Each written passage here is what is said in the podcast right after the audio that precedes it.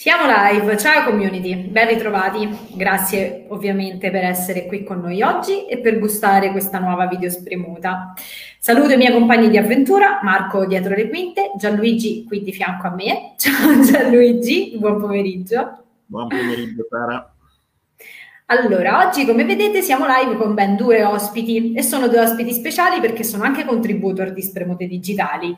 Abbiamo Valentina Marini, che è Senior HR Digital Engagement Consultant, e Giada Susca, Senior HR and Communication Specialist e anch'essa Digital Engagement Consultant. Ciao ragazze, come state?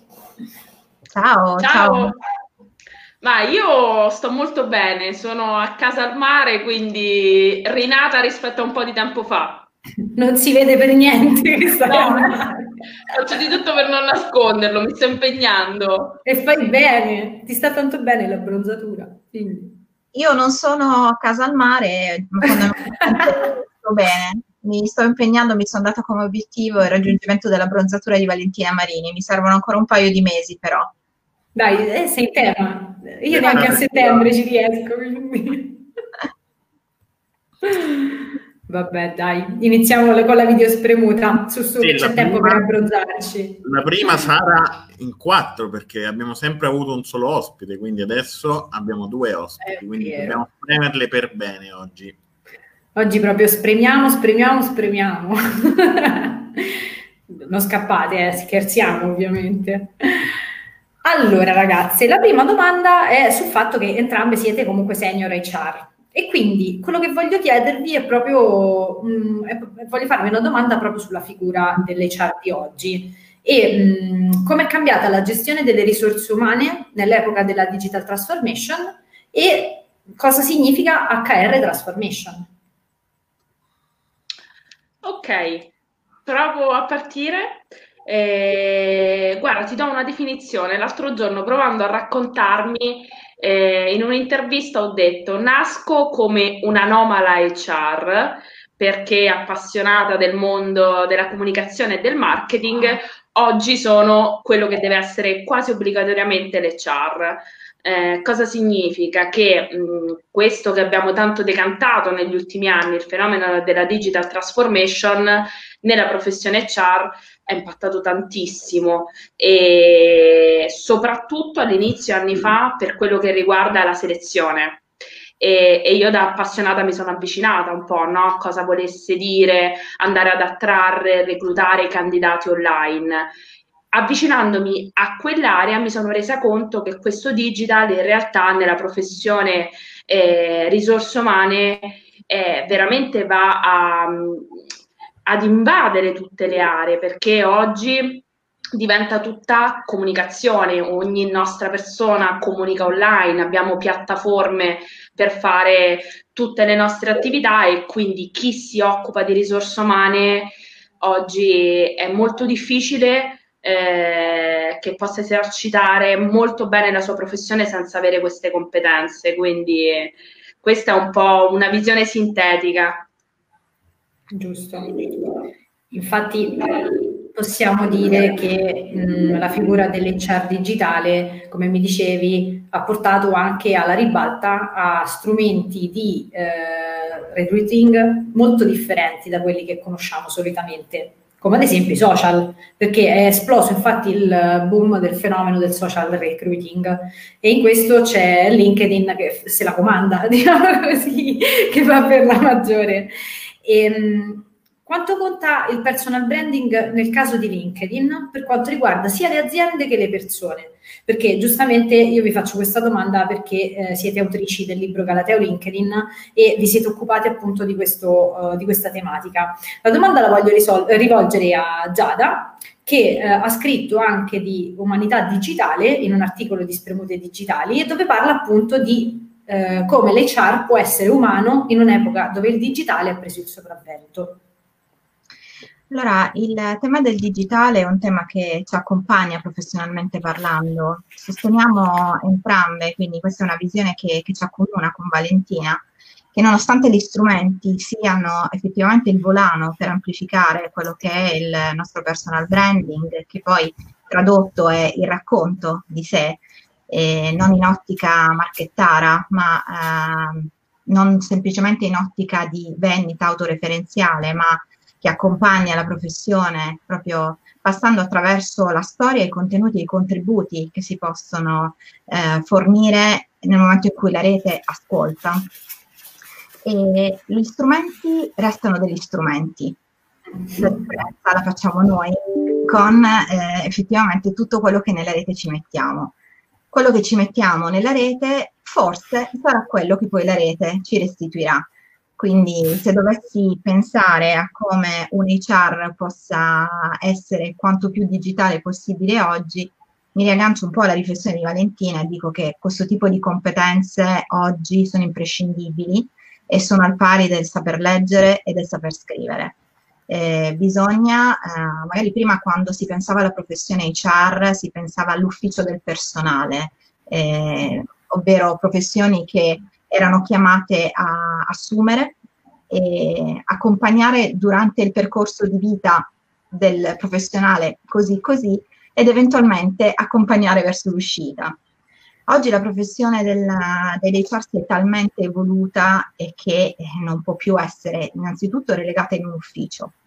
Eh, L'HR, eh, come mi piace definirlo, deve avere le scarpe comode e la valigia pronta, perché deve andare, deve essere in grado di andare incontro alle persone, perché il claim le persone al centro non resti semplicemente un claim pubblicitario, ma sia veramente eh, diciamo, il motore di quelle che poi sono le scelte di chi ha deciso di lavorare per vocazione eh, in questo settore talmente bello. Quando dico scarpe comode e valigia sempre pronta, intendo avere sempre la capacità di farsi contaminare da quello che succede attorno, perché eh, oggi eh, siamo nel, in pieno della quarta rivoluzione industriale e quello che si richiede alle persone è di imparare a collaborare tra loro, imparare a collaborare con macchine intelligenti, ma questo che cosa richiede? Eh, richiede eh, e comporta l'acquisizione eh, di nuove competenze, quelle che eh, anche per, diciamo, mh,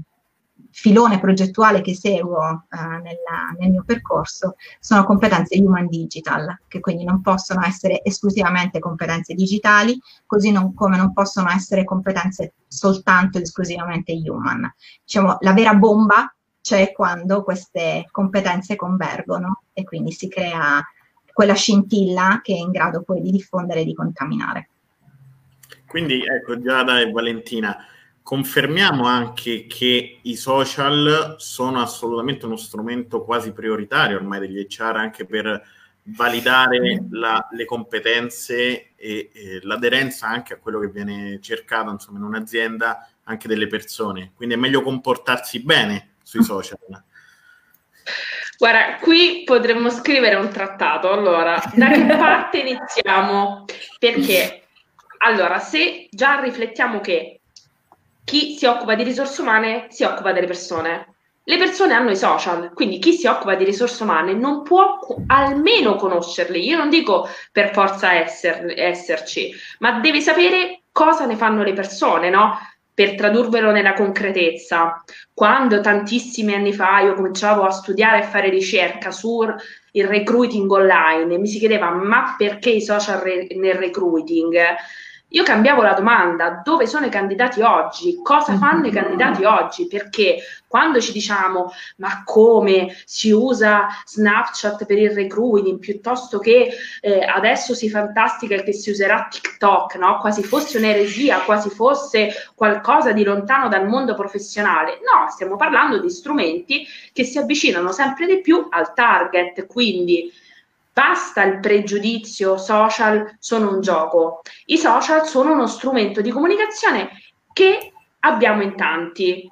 Chi si occupa di risorse umane può decidere liberamente di non esserci, ma non può non conoscerlo. Quella curiosità di sapere in ogni social cosa si fa, qual è il target, la deve mantenere. Ma questo non solo chi fa selezione, perché anche un po' per rispondere a quell'input di Sara, Di fatto il brand del professionista e il brand aziendale oggi sono strettamente correlati perché abbiamo persone che costantemente parlano sui social e anche spesso involontariamente e soprattutto inconsapevolmente rappresentano il brand. Quindi se io mi occupo delle, delle, delle, persone, devo sapere qual è la loro comunicazione sui social, non perché io voglia invadere la loro vita privata, anche perché spesso sono le persone stesse non consapevoli che fanno entrare nelle vite degli altri la propria privacy, no? Quindi è un concetto anche questo molto, molto diverso, con tante azioni di formazione che vanno fatte, no? Nel, dal capire che non sono i social che ti levano la privacy, ma sei tu che devi gestirla, no? E smetterla di colpevolizzare degli strumenti quando alla guida ci siamo noi. Ecco, chi si occupa di risorse umane deve conoscere gli strumenti, deve fare educazione, deve stimolare la consapevolezza, perché parliamo di HR business partner, se tu vuoi veramente essere a supporto del business, tu devi sapere qual è l'impatto della comunicazione delle persone che c'è sul tuo brand. Quindi veramente smettiamolo con questa visione obsoleta e vecchia di social uguale gioco. I social non sono un gioco, ci sono opportunità costanti che nascono dai social, ma anche grandi rischi quindi i social sono uno strumento, no? E ormai si sa, com- come il web in generale, non sono né positivi né negativi, è l'utilizzo che se ne fa e chi si occupa di HR deve riuscire a farli usare nel modo più corretto possibile. Ma anche perché ah, le cose lontane da noi, nel senso se dovessimo calarlo nella nostra vita di tutti i giorni, noi cerchiamo online qualsiasi cosa, quindi cerchiamo prodotti, eh, cerchiamo servizi, cerchiamo ristoranti, cerchiamo alberghi e cerchiamo anche persone. Per cui, eh, siccome le persone si radunano in queste piazze virtuali, è fondamentale che chi si occupa di selezione e di ricerca sfrutti veramente questa opportunità per mettersi in posizione di ascolto, per mappare i trend, eh, per capire che cosa è ingaggiante, che cosa piace eventualmente se ci stiamo rivolgendo ai ragazzi, che cosa piace ai ragazzi, per poter poi anche mettere su eh, delle strategie che siano poi in linea con tutta la procedura di talent e che faccia effettivamente reclutare quelle che sono le persone giuste. Il reclutamento è cambiato tantissimo negli anni e oggi mi sento di dire che ci sono delle opportunità nettamente superiori e diverse rispetto a prima, perché se pensiamo avete eh, tirato fuori il tema del social recruiting. Uh, qualche anno fa per capire chi era alla guida di un dipartimento marketing o di un'azienda si doveva consultare una guida tipo pagine gialle quindi, immaginate anche l'iter per poter arrivare eventualmente a parlare con qualcuna di queste figure, quindi dovevi rintracciare l'indirizzo, dovevi eh, spedire la famosa lettera no, di, di, referenze o la lettera di accompagnamento al tuo curriculum che doveva essere intercettata dalla segretaria che se forse andava bene poi l'avrebbe portata al nostro interlocutore di riferimento. Cioè, oggi che al mercato mio padre comprò, alla fiera dell'Esto sembra. Vediamo effettivamente quanto si è snellito questo processo. Ora, con questo non voglio dire che sto invitando tutti ad entrare a bomba eh, per contattare gli interlocutori di riferimento, però voglio evidenziare quanto questa sia un'opportunità e se si ha qualcosa da dire, questa può diventare davvero un'opportunità di studio, di presentazione, di proposta e di conoscenza. Infatti la cosa che mi sorprende molto del vostro Galateo LinkedIn è che è proprio un movimento quasi, quindi mh, mi piace poi anche il fatto che utilizzate molto la parola consapevolezza, anche adesso insomma ne abbiamo parlato, cioè creare la consapevolezza degli strumenti e anche dell'utilizzo che si fa degli stessi. E qui mi vengono due un po' micro domande da fare. Uh, uno è quanto siamo lontani da una piena consapevolezza di questi mezzi, quindi quanto vengono utilizzati bene o male, soprattutto nel contesto ovviamente italiano. E eh, un altro anche del, un'altra domanda, un po' più una provocazione, è quindi il curriculum non serve più? Allora, eh, parto dicendoti che il nostro è bello che tu lo definisca movimento, Anche l'altro giorno uno dei nostri, anche Sara da subito ci ha sostenuto, sono stati in tanti il, ad avvicinarsi a Galateo LinkedIn e a supportarci. Tra questi sicuramente c'è stato anche il grande supporto di Matteo Lobue di Reale Mutuo Assicurazioni e lui l'altro giorno, vedendoci che siamo anche andate a Stories di Successo a raccontare questo progetto, diceva non smetto di ehm, di, di, raccontare un progetto perché più che essere un progetto è una vision. E in effetti lo è e è una vision che a noi piace perché ha una visione quasi romantica che è quella di coltivare un mondo digitale migliore, no? Lo fai attraverso la consapevolezza che non è imporre, no? Che è stato poi quello che ha guidato il Galateo, porre domande alle persone eh, ricercare il loro contributo e quindi creare una vera e propria community che Luciano Floridi eh, definirebbe on life perché molti contributi li abbiamo chiesti online ma abbiamo fatto anche molti eventi fisici nelle imprese, nelle scuole proprio perché la nostra volontà non è mai stata metterci in cattedra e dare delle regole, ma veramente stimolare con delle domande e ragionamento per arrivare a un comportamento diffuso. Quanto ci sia un miglioramento? Allora, parto dal positivo. Eh, credo che pian piano dei miglioramenti ci siano. Certo che LinkedIn è un social, io poi parlo di LinkedIn, ma dovremmo veramente parlare di tutti. Eh, LinkedIn è un social che sta crescendo costantemente, no? oggi ha più di 690 milioni di utenti, due nuovi utenti al secondo e quindi quelli che diventano consapevoli vengono poi raggiunti dai nuovi che stentano a capire che è un social diverso e quindi sai rimane sempre un po' borderline, quindi per dirvi che ciclicamente esce il post LinkedIn non è Facebook, c'è quello con lo sfogone, no? E allora ogni tanto bisogna dire siete nuovi, no? A parte che poi c'è a, proposito di riflessione un importante spunto. No? Quando le persone si sfogano, LinkedIn non è Facebook, e tra l'altro è anche una delle piccole, eh, dei piccoli suggerimenti che anche noi abbiamo messo nel Galateo LinkedIn. No? LinkedIn non è Facebook. Dobbiamo ricordarci che quello che vediamo in ogni social è il frutto di ciò che noi facciamo nella rete, delle persone che aggiungiamo, delle aziende che seguiamo. Quindi colpevolizziamo anche qui un'altra volta il social di quello che è solo frutto della, delle nostre azioni. No? Quindi se LinkedIn sembra Facebook, abbiamo evidentemente sbagliato qualcosa nell'aggiungere le persone nella rete, nel seguire le persone. Quindi questo fenomeno, a mio avviso, se vi devo dire, non finirà mai. Perché? Perché i social sono guidati dalle persone e le persone sono varie, la società è varia, quindi continueranno ad aumentare, avremo sempre il problema di qual è la differenza, andrà sempre spiegato, quindi io lo vedo come un movimento perenne di educazione civica digitale dove pian piano vai costantemente ad accompagnare, no?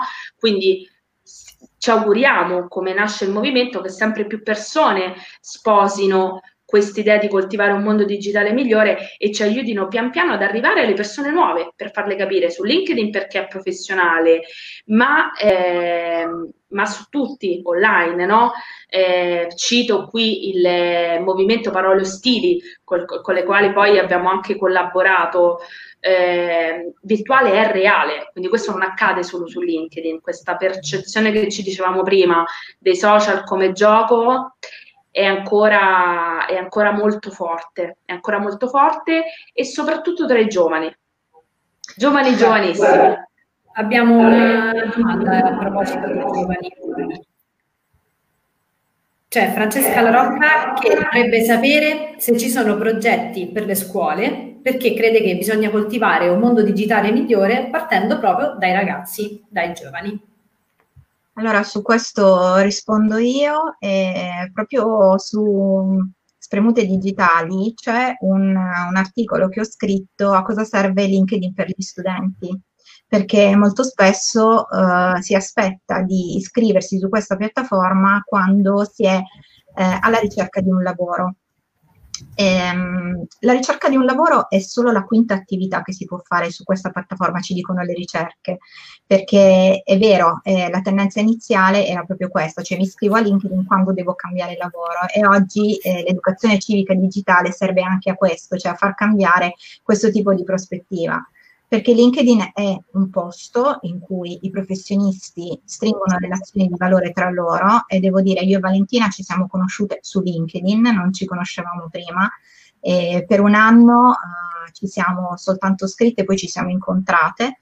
Poi abbiamo fondato questo movimento Galateo LinkedIn, oggi lavoriamo nella stessa azienda e seguiamo la gran parte dei nostri progetti professionali insieme, quindi questa io la considero una best practice frutto veramente di un eh, eh, metterci qualcosa all'interno della, della rete e crederci e portarlo poi avanti.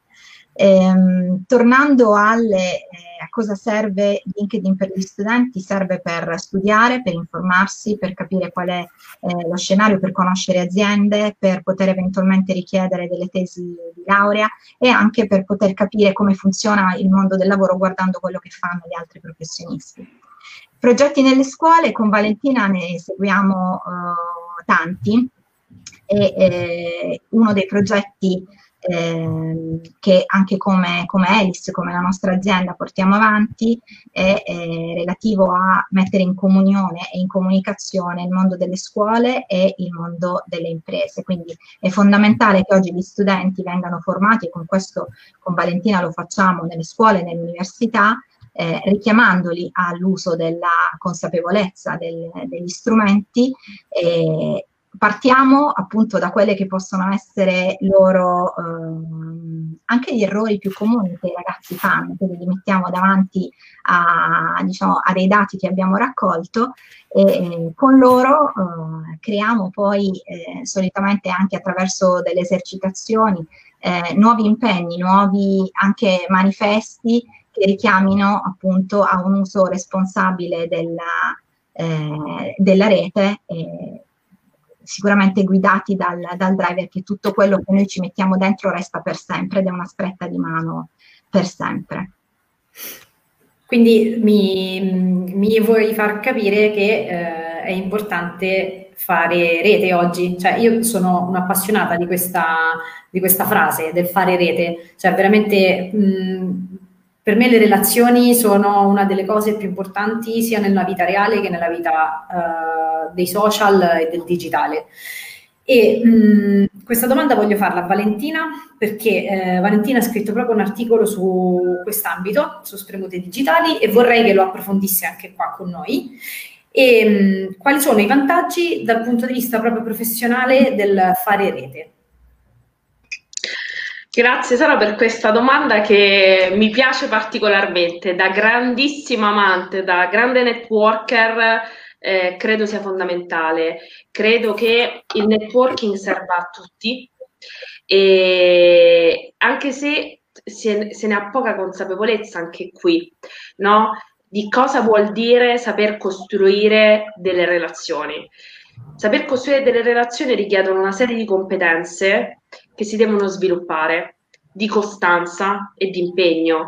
Cioè, cosa significa? Che prima di tutto bisogna eh, capire che un bravo networker, chi sa fare network è in genere una persona che è prima di tutto pronta a dare, senza aspettativa. Quindi io do, no? Che questo può essere nella vita reale, quindi mi chiedi una cortesia, eh, vado al convegno, eh, leggo, eh, aiuto una persona e non mi aspetto nulla nella vita fisica, ma anche sui social. Io pubblico contenuti di valore che probabilmente permetteranno a qualcuno, se vogliamo, un giorno di prendermi anche un cliente, perché attraverso gli studi che io ho condiviso, sappiamolo, questa consapevolezza, quel rischio ci può essere, no? Però io do, perché sono networker, do e poi questo può accadere che mi ritorni e non è neanche detto.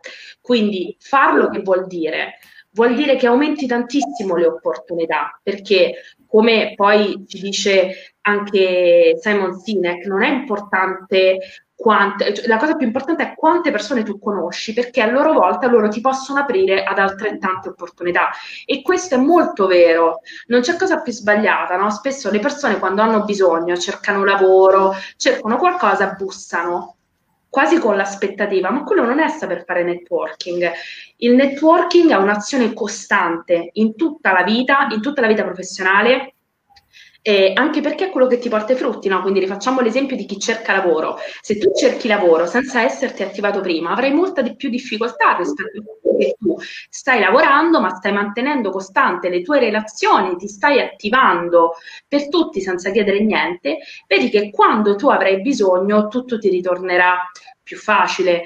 E poi chi sa fare relazioni in realtà è una grandissima opportunità per l'organizzazione in cui lavora, perché saper fare relazioni vuol dire portare progetti, sviluppare progetti, vuol dire connettere quei puntini che creano i disegni. Quindi io credo moltissimo nell'intelligenza relazionale perché credo che sia un talento, quindi credo che le persone possano più o meno avere questa propensione. Quindi se c'è una propensione, credo che però è importante che tutti la sviluppino, no? E qui vi apro un attimo quella che è un po' una polemica. Spesso a chi non viene normale fare rete e quindi anche dare, tende a vedere le persone che lo sanno fare come persone che arrivano all'opportunità perché conosce quella persona, no? Il raccomandato, che è proprio l'alibi, no? È l'alibi di chi non si vuole impegnare perché, come ho scritto in un articolo provocando, se quella persona proprio non vale niente, ma riesce ad avere tutti quei risultati, dobbiamo allora almeno ammettere che ha il talento di conoscere le persone giuste. E questa è una provocazione, no? Come provocazione. In realtà è un talento perché, perché spesso le persone che conoscono tante persone riescono veramente ad attivare tante sinergie che diventano progetti e diventa business e diventa la persona assunta al momento giusto.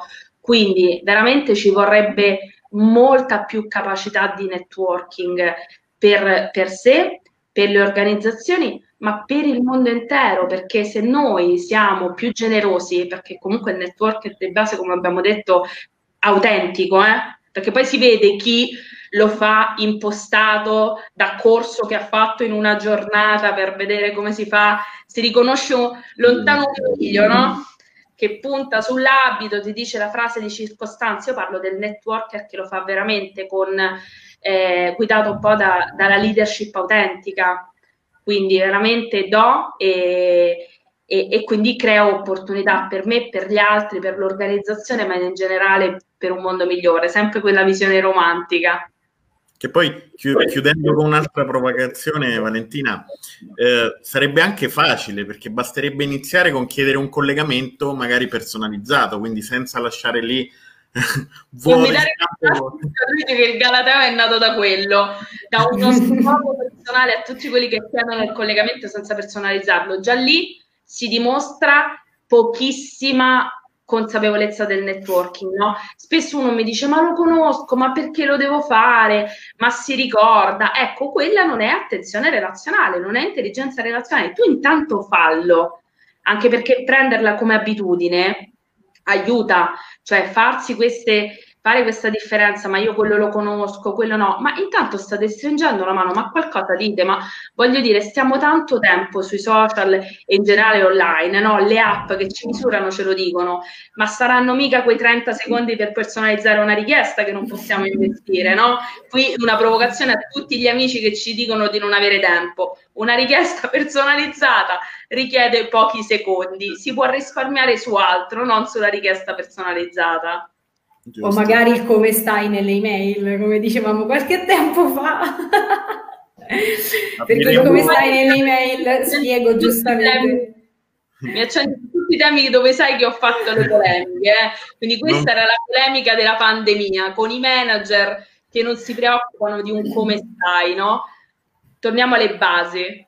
C'è ancora più bisogno di umanità, no? Parliamo di digitale, parliamo di dove andrà il business io credo di, eh, di, sposare anche il pensiero di Giada, invece ripartirei dalle basi, ripartirei su tutti i manager facendo delle lezioni di empatia, veramente dei semplici corsi di come stai che non siano di ascolto passivo e di ascolto falso, perché oggi le persone ne hanno veramente bisogno.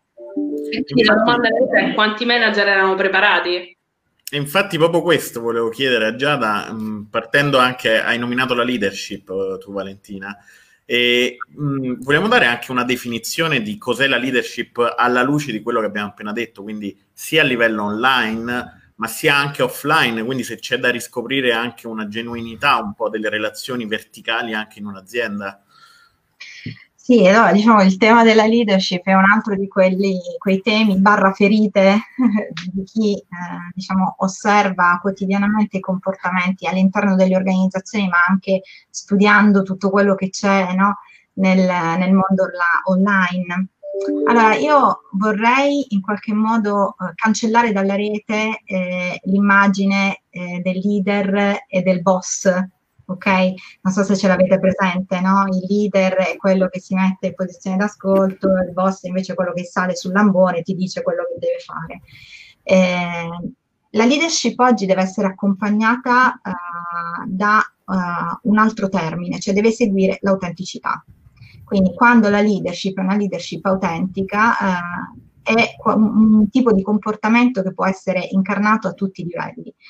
Cioè siamo abituati a pensare al leader come il capo, no? colui che ti dice quello che devi fare. Il vero leader, a mio avviso, è invece la persona che sa creare gruppo, che si mette in posizione di ascolto, che valorizza le distintività, che le riconosce, eh, sa mappare benissimo le competenze e è in grado di mettere insieme tutti quei puntini che, come diceva Vale, diventano poi alla fine disegni.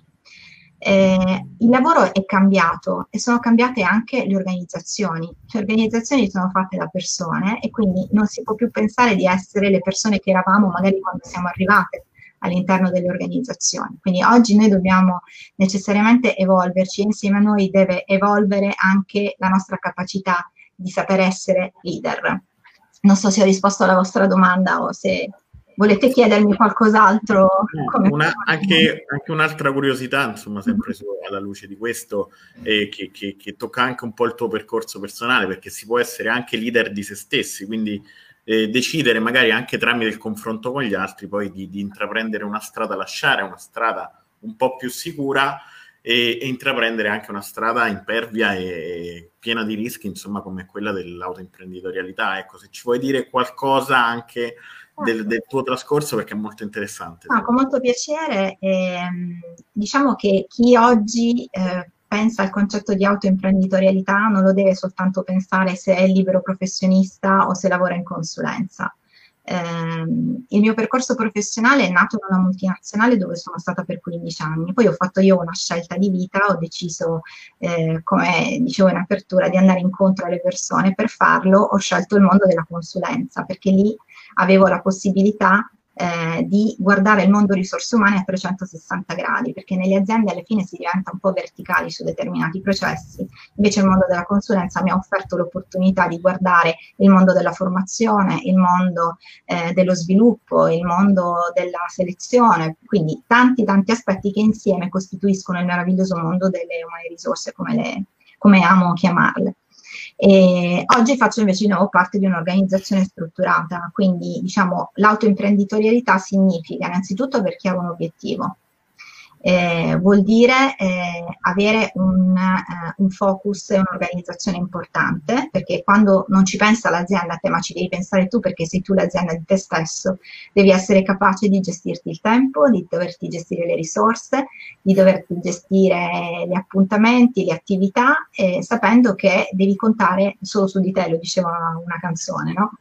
Ehm, è un percorso che ti struttura, perché effettivamente impari a lavorare tanto, impari a eh, desiderare sempre qualcosa di più dal punto di vista di, di crescita, di curiosità.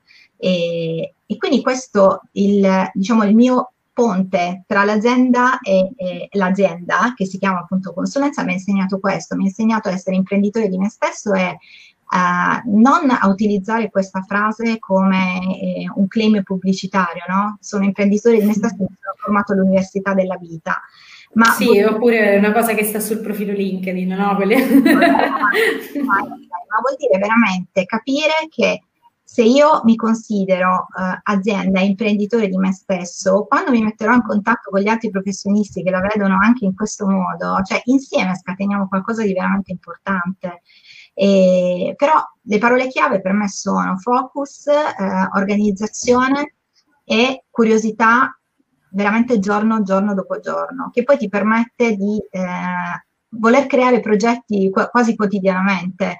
E, quindi per me L'imprenditore di se stessi non finisce col mondo della consulenza, ma è un mindset che poi ti porti anche all'interno eh, di organizzazioni strutturate dove è un po' più difficile passare questo tipo di messaggio, perché si vive sempre un po' nell'ottica dell'aspettativa, no? Cioè aspetto che l'azienda mi faccia crescere, aspetto che dipenda dal mio capo, aspetto... Sì, ma la domanda è, ma tu che cosa fai?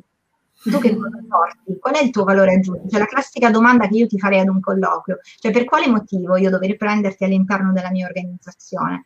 C'è qualcosa che avendoti all'interno del mio organico tu mi puoi dare di più rispetto a quello che già ho oppure che puoi completare in maniera diversa? Questo vuol dire essere imprenditori di se stessi. È un po' come riagganciandoci al discorso del richiedere il collegamento con, uh, su LinkedIn e qui abbiamo anche un commento di Valerio Lalli che ci dice che non richiedere un collegamento personalizzato è come entrare a casa di qualcuno senza chiedere il permesso. E questa frase è proprio non vera, qualcosa di più, perché giustamente eh, immaginiamoci LinkedIn come se fosse casa di qualcuno, come il blog personale, come qualsiasi profilo dei social. È veramente brutto entrare e non, non chiedere permesso, perché non è chiedere permesso, però perlomeno fare un saluto, giustamente. E, um, voglio fare un gioco con voi adesso. Tipo, eh, il mio sogno è quello di fare tipo intervista doppia delle Iene e visto che siete due e siete voi le prime due, adesso lo faremo. Voglio fare una domanda a tutte e due. Che cosa è per voi la parola innovazione? Che cosa significa? Via. per me è più difficile io ho paura che ci siano, siano connessi i colleghi, sai che io tra i progetti mi occupo anche di Open Italy, che è innovazione, quindi per me la sfida è più dura. Ti dico, per me innovazione è eh, una parola troppo utilizzata, spesso usata male, e non sempre è un valore, perché spesso l'innovazione può andare a sradicare delle, delle buone abitudini però è un qualcosa che va sempre ricercata. Va sempre ricercata, ma interrogandosi con consapevolezza, quindi significa partire sempre, come direbbe anche qui, eh, eh, recito eh, Sinek, è un po' partire dal perché. Perché decido di fare innovazione, no? Perché spesso il rischio è quello della moda, perché innovazione è bello. A cosa rispondi? Perché stai pensando di fare innovazione. Quindi se è qualcosa che migliora le nostre vite, è qualcosa da ricercare. Rispetto invece alle vite personali, l'innovazione di se stessi è un concetto che a mio avviso invece proprio per quell'ottica di eh, imprenditorialità, di leadership di se stessi andrebbe sempre perseguita, no? Perché quando smettiamo di apprendere e di innovarci, stiamo invecchiando stiamo invecchiando e stiamo diventando meno spendibili, quindi stiamo diventando un problema per noi e per l'organizzazione, quindi l'innovazione di se stessi va sempre ricercata. Sono d'accordo. Guarda, io ti, invece ti riassumo l'innovazione con due parole. Innovazione uguale coraggio, innovazione uguale rottura. Mm-hmm. Eh, abbiamo, dobbiamo provare ad avere coraggio di andare al di là di quello che sono le proposte attuali, ovviamente sempre con cioè, non essere coraggiosi di scelte che poi non sono, sono applicabili, ma vuol dire anche rompere degli schemi.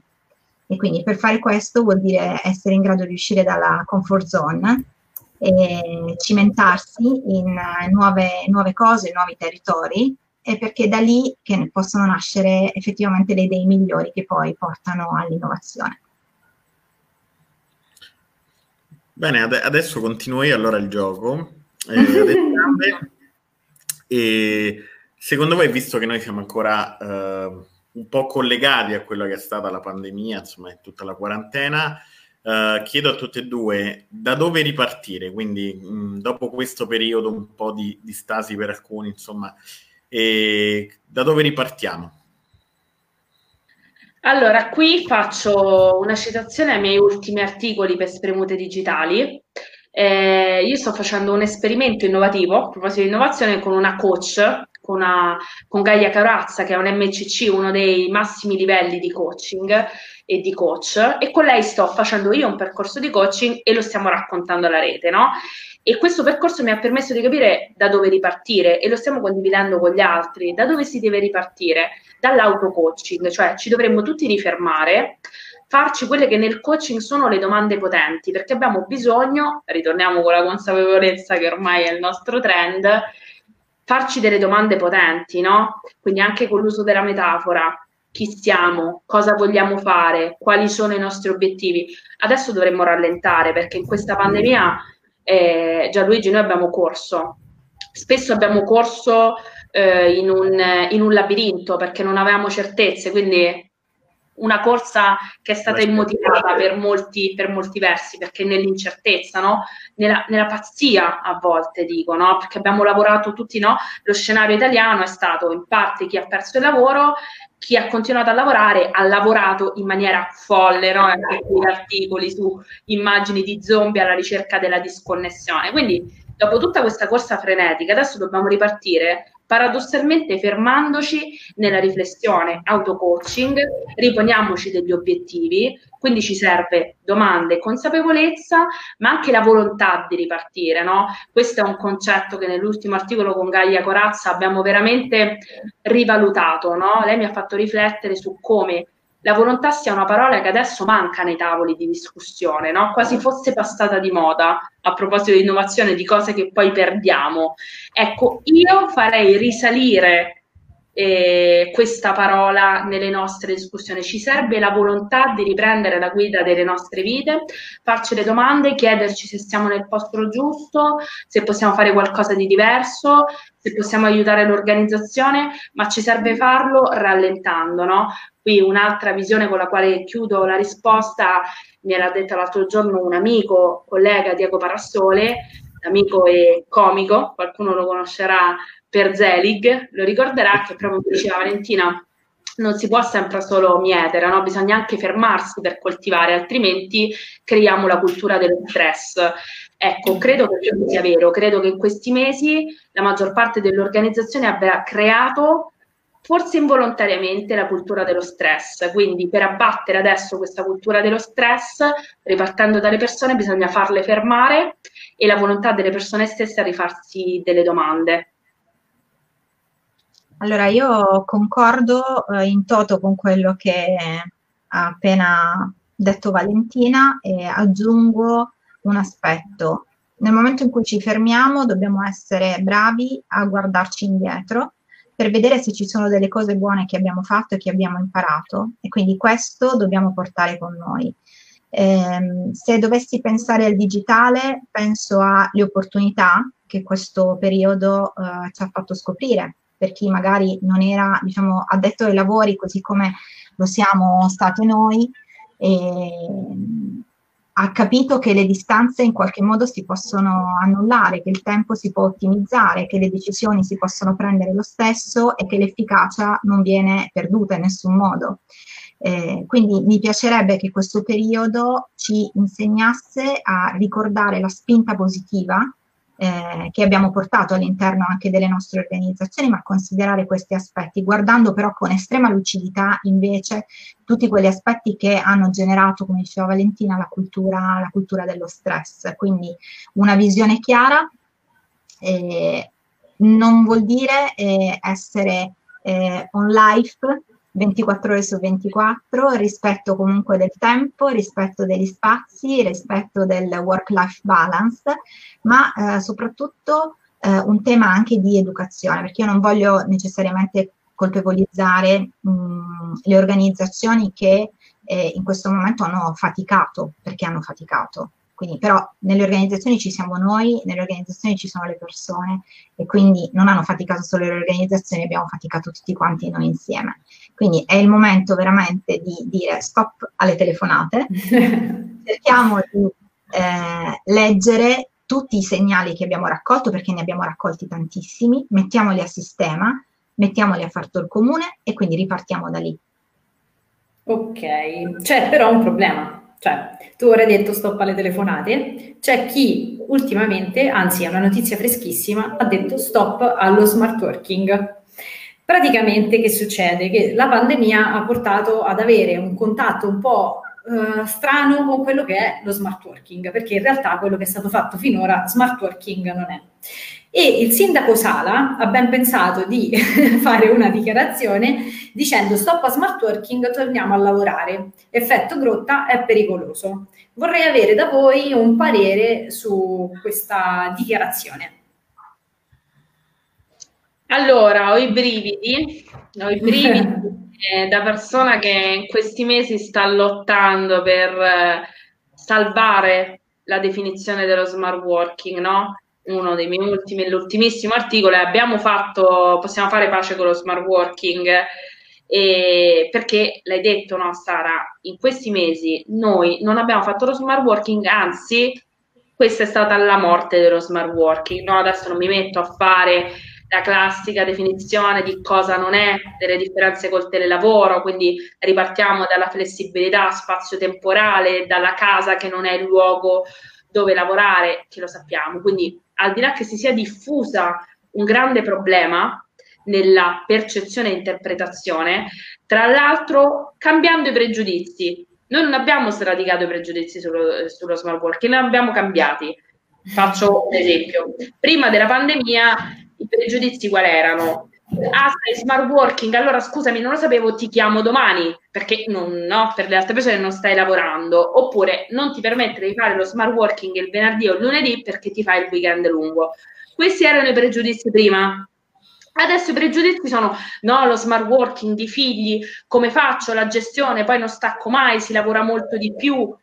Ecco, no, sbagliato anche questo, quindi abbiamo sostituito con nuovi pregiudizi, sempre derivanti dalla mancata conoscenza dello smart working. Quindi partiamo che va fatta veramente una nuova azione culturale sullo smart working, quindi ha smantellato parte della diffusione culturale che avevamo fatto negli ultimi anni.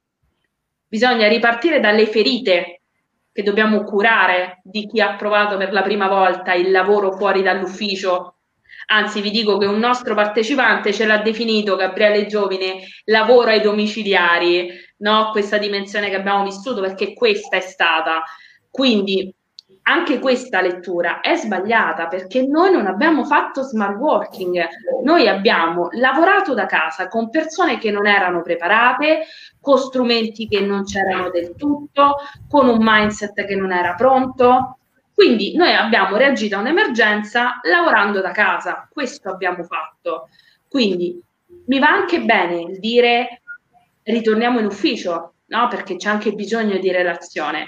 Mi stona quel smart working, adesso torniamo a lavorare, no? Scherzavamo prima che io sto difendendo la mia bronzatura perché è un altro pregiudizio, no? Bronzatura, quindi non stai lavorando, come se una persona non possa andare a prendere il sole in prima mattina o nel tardo pomeriggio. Scriverò un articolo, lo dico qua in diretta, perché è un pregiudizio obsoleto, perché io sto lavorando un'infinità di ore e sono abbronzata perché magari mi faccio la pausa pranzo al sole piuttosto che mi faccio la camminata a inizio mattina svegliandomi molto presto o in tarda serata, che ci si abbronza comunque. Ma la percezione di chi ci vede è non sta lavorando. Quindi serve. La cosa bella è che c'è chi lavora al sole e ma cosa bronza.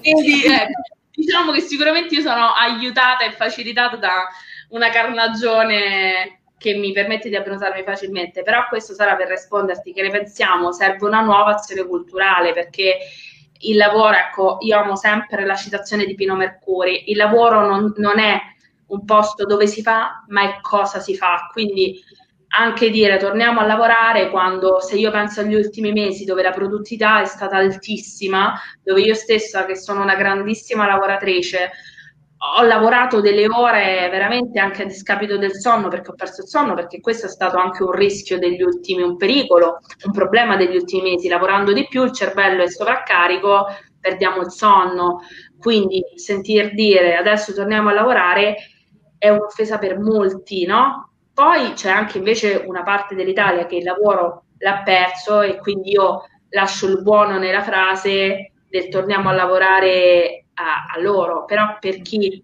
come noi invece ha lavorato con quei ritmi e, conosce cos'è lo smart working è un titolo che lascia veramente molto l'amaro in bocca.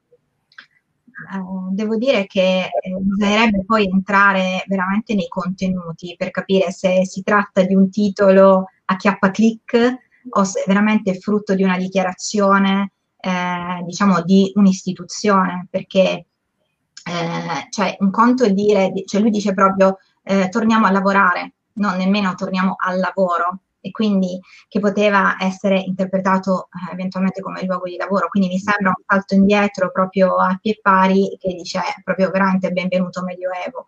Ehm, devo dire ragazzi che però ehm, forse non dovremmo dare risalto a questo tipo di notizie. Cioè, eh, parliamo delle cose belle che lo smart working, quello vero, quello per cui da anni no, ci battiamo, vi battete anche come eh, come magazine online ci ha insegnato. Quindi il nostro obiettivo è quello di diffondere e difendere la cultura dello smart working, che vuol dire, eh, per difendere anche Valentina, lavorare ovunque, eh, lavorare eh, per obiettivi, quindi non ci interessa lavorare dalle 9 alle 18, ma eh, se qualcuno preferisce lavorare in notturna o lavorare in prima mattina e poi lasciarsi degli spazi per la propria vita personale bene, ovviamente ragazzi eh, sto portando all'estremo con le dovute riflessioni perché se il mio lavoro è un lavoro che si incastra con i lavori degli altri che eh, invece coprono l'attività in quella fascia oraria, è chiaro che la libertà deve essere eh, ovviamente inizia non a discapito di, della libertà degli altri, cioè un concetto proprio base. E, ehm, però, ripeto, non eh, continuiamo a difendere eh, le opportunità che il lavoro da remoto, che lo smart working, che la capacità di lavorare ovunque ci ha insegnato e ci sta insegnando. Questo è il nostro compito di educatori eh, e di eh, diffusori della cultura dello smart working. Molto bene, quindi ufficializziamo anche la nascita del Galateo Smart Working. Che faremo. Ah, guarda, noi eh, abbiamo l'attività, eh, l'abbiamo presentato ufficialmente neanche un mese fa al nostro Galateo Digitale, che è un progetto esteso e, ed è l'evoluzione del Galateo di LinkedIn di cui abbiamo parlato in apertura, proprio perché eh, siamo partite da LinkedIn perché era lo strumento più vicino alla nostra professione HR ma effettivamente quando si parla di educazione, di educazione civica digitale, dobbiamo andare a guardare qualsiasi ambito, quindi qualsiasi social, eh, Galateo, ma posso dirti Galateo delle riunioni, come Galateo dei gruppi WhatsApp, come Galateo come si fa. Sì, messaggi vocali. Messaggi vocali, insomma, potremmo fare diffusione ed educazione da qui per i prossimi anni, anche con eh, la parola consapevolezza torna ancora, ma facciamo un ulteriore salto, cioè costruiamo, cioè dopo che abbiamo acquisito la consapevolezza, costruiamo cose che lasciano, che creino quell'impatto che comunque ci piace. E anche con la consapevolezza che questi sono lavori che non si esauriscono perché è stato pubblicato il manifesto delle una più dieci buone maniere del mondo digitale lavorativo, ma un work in progress perché, come dicevamo prima, ci sono sempre persone nuove, ci sono persone che quando la cosa è stata pubblicata non l'hanno seguita e quindi si affacciano adesso. Quindi il nostro ruolo è quello di creare la rete, la rete che tanto ci piace, la rete che messa insieme crea valore e che richiama tutti ad avere un ruolo di responsabilità all'interno della società. Quindi senza necessariamente demandare ad altro ci devono pensare gli altri, ci dobbiamo pensare noi, partendo da noi e contaminandoci a vicenda, anche se contaminarsi oggi è una parola che non si dovrebbe più utilizzare, ne troveremo un'altra. Ok, e su queste parole io direi che possiamo chiudere questo appuntamento. Ringraziamo Valentina e Giada per i loro preziosi consigli e per averci fatto compagnia. Ovviamente siete le benvenute a tornare quando il discorso Galateo sarà anche più esteso, insomma affronteremo anche altri argomenti. Vi ricordiamo che potete vedere questa e tutte le precedenti dirette sui nostri canali social, quindi sulla nostra pagina Facebook e sul nostro canale YouTube. Le video spremute tornano la prossima settimana, ma c'è un alert perché saranno giovedì 25 alle ore 17, quindi proviamo anche a cambiare un po' il giorno eccezionalmente. Di nuovo grazie a Valentina e Giada. Grazie, Valentina, grazie Giada. Un grande piacere. Grazie anche per noi. Vi aspettiamo, vi aspettiamo. Un saluto a Marco dietro le quinte e un saluto anche a Sara. Ciao Sara. Ciao Gigi. E ciao a tutti i nostri telespettatori. Grazie mille a tutti, ciao. Ciao ciao.